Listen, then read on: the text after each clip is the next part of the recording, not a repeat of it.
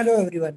I am Dr. Pankaj Kharapkar, consulting physician, Cardinal Hospital, Vasai.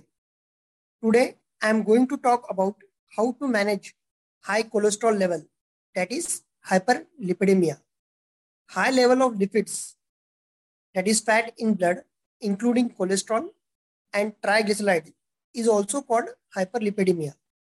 Hyperlipidemia can significantly increase a person's risk of heart attack strokes, and other serious problems due to vessel wall narrowing or obstruction.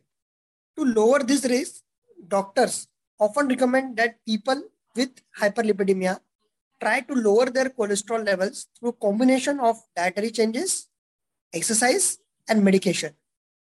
Now, let's discuss what lifestyle medication we have to do to control cholesterol levels. First and foremost, adopt healthy diet patterns like eat a variety of fruits and vegetables every day.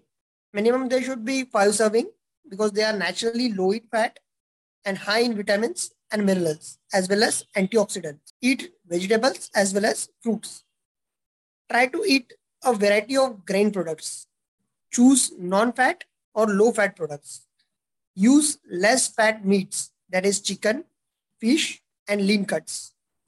Switch from to fat-free milk that is tone milk or skin milk. During this, physical activity plays a very important role. At least 150 minutes of moderately intense aerobic exercise in a week is enough to lower both cholesterol and high blood pressure. For some people, lifestyle changes may prevent or treat unhealthy cholesterol level, but if after lifestyle modification, there is no control in cholesterol level, then we should include a lipid lowering medication to control the levels. So what are the treatment options for high cholesterol level? Basically, the decision to start cholesterol lowering depends on current lipid levels, the risk of developing a cardiac event in future, or presence or absence of any cardiovascular disease or other risk factors. So currently, statins are one of the best studied class of drugs and most commonly used drugs for lowering LDL cholesterol.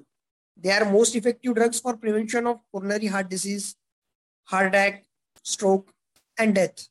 Statins decrease body's production of cholesterol and increase removal of cholesterol by the liver. In addition, they can lower triglycerides as well. If your doctor prescribe you for cholesterol lowering agents like statin, then do continue the medicines and do not stop it unless advised by your doctor. If required, depending on your cholesterol values, doctors may add few other medications that will lower your cholesterol levels in addition to statins. Thank you.